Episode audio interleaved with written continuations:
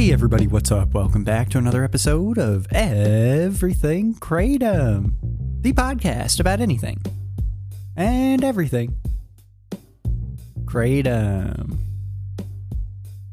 Great to have you with us on this Friday morning, hoping all is well with you. Welcome to the end of the week. Today I wanted to talk a little bit about something that I've seen a lot about online and have not really experienced myself, but I've seen it pop up enough times where, you know, if I see something that often, I'm going to probably assume that it's a thing. so, something that I should talk about at least. So, the thing that I've been noticing pop up fairly often online in different forums is this situation where a lot of people experience anger and like aggressiveness in their conversations with their significant others, like their relationships and the strain that it puts on those relationships. And it all kind of is revolving around Kratom. And I say revolving around Kratom in two different ways, or I mean two different things by that, rather. The first is it's a source of tension between the two people involved. So the person who's reporting it online will say, uh, in a lot of circumstances that I read about, that their significant other isn't happy with them taking Kratom and that this is a a continuing, ongoing, contentious point between the two. So it's like something that they're going to keep on bringing up and arguing over.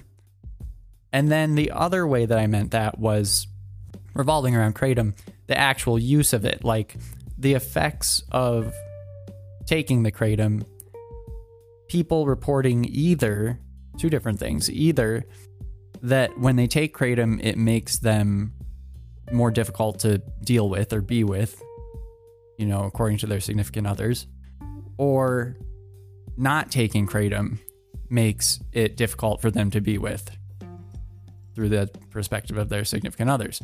Um, of course, this is all being reported from the user, so you have to take it with a grain of salt there too, because you don't know the full story. But they're being pretty transparent by bringing this up at all, I guess, to, to some degree. They're being pretty open about the fact that they're causing a problem. So I don't know. I think that this is a pretty um I don't want to say interesting, you know, I, I use interesting too much, but I think that it's a pretty significant point that keeps being brought up.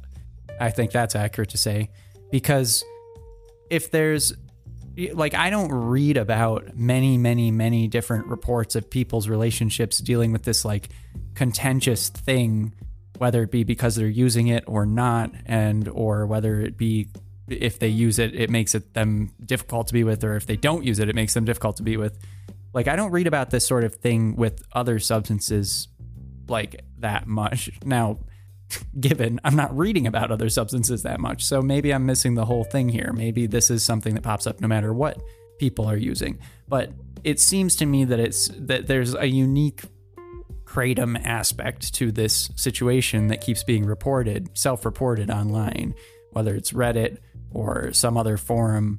Um, even when like the World Health Organization was considering, you know, the the critical review of kratom, or when the FDA was open to comments, like in 2016, I remember seeing people's comments mentioning this relationship aspect, this situation that kratom is causing a rift in a relationship.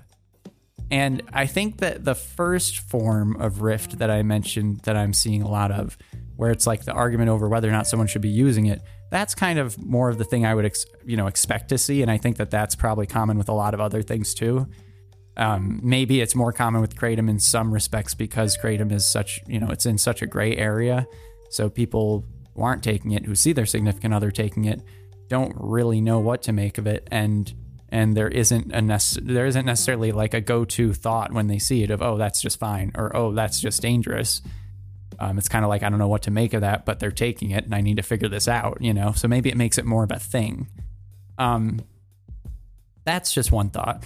And then the other aspect. So, if taking kratom is making people more angry or more, you know, like difficult to be with, that would be something that I'm not expecting as much as if it's not taking kratom after taking it for a while, like stopping the use of kratom that would make people more difficult to be with because it's either like withdraw or it's not withdraw, but it's it could be also just being used to this more calming effect that they might be getting from kratom or something that is now no longer there.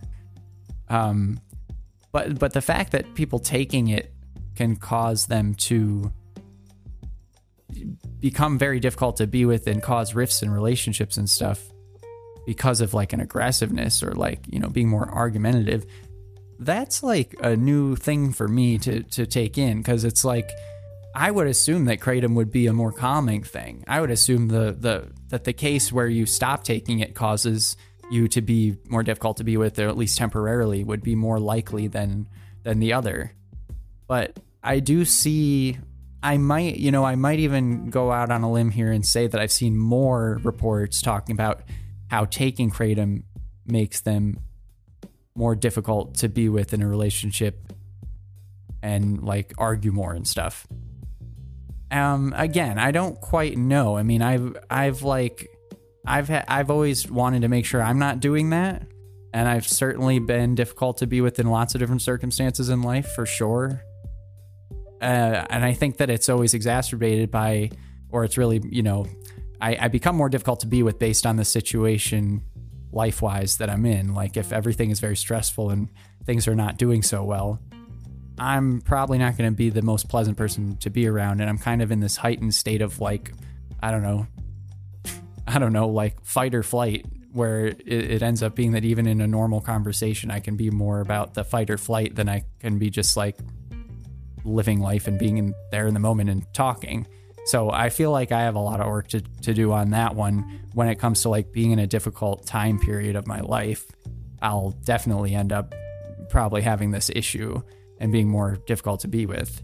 But I don't think that it has ever coincided with kratom use because I've I've also you know felt like I've I've probably had my ups and downs in different scenarios like in the years in between using kratom. And you know there was like a one 4 year period. In the past 10 years there was a 4 year period where I never even touched kratom or bought it or even thought about it once. And you know I've been difficult to be with and then kind of felt like I was doing better you know self improvement wise other times within that 4 year period and none of it had to do with kratom so it's hard for me to pin down which parts might have to do with it and which parts might not. But if I was like a consistent user for like 10 years and every time I stopped using Kratom, I like I, if I was in a relationship that was a long term one where someone and by the way, you know, I'm married, so yes, I am I am in one. but I'm just saying hypothetically, if I was in a relationship that was a long term one and over the course of 10 years, whenever I stopped taking Kratom, my significant my significant other noticed a significant difference in my behavior, that would be really easy for me to like pinpoint, I think.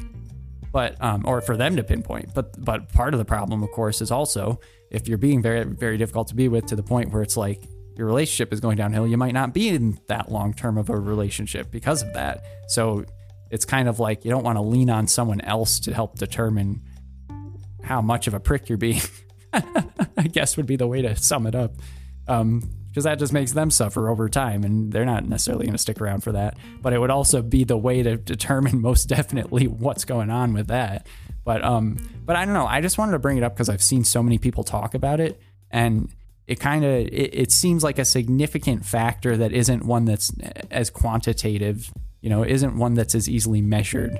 But the quality of that metric, oh man, I mean, your relationships is everything. So if if kratom affects your relationships in any way, I think that should be something people know about. So anyway, something to think about. Um, not making any points here or suggestions, of course, as always. I'm no doctor. I'm no shrink. Um, I'm a guy. so that's about it. But anyway, just thought I'd bring it up. All right, everyone, let's leave it there. Be good to your significant others. If if there's a significant other nearby, give them a hug, or you know, a smile or something. I don't know. So here, now I'm giving you suggestions. This is bad. I'm gonna have the American Association of you know psychiatrists or whatever coming after me now. They're gonna be like, he told their significant others to, to, to he told them to be nice to their significant others. at least, at least I'm willing to get sued over that. be nice to your significant others. There you go. There's my advice. All right, everyone. Let's leave it there. I'm going crazy now. Talk to y'all on Monday. Have a great weekend. Bye bye.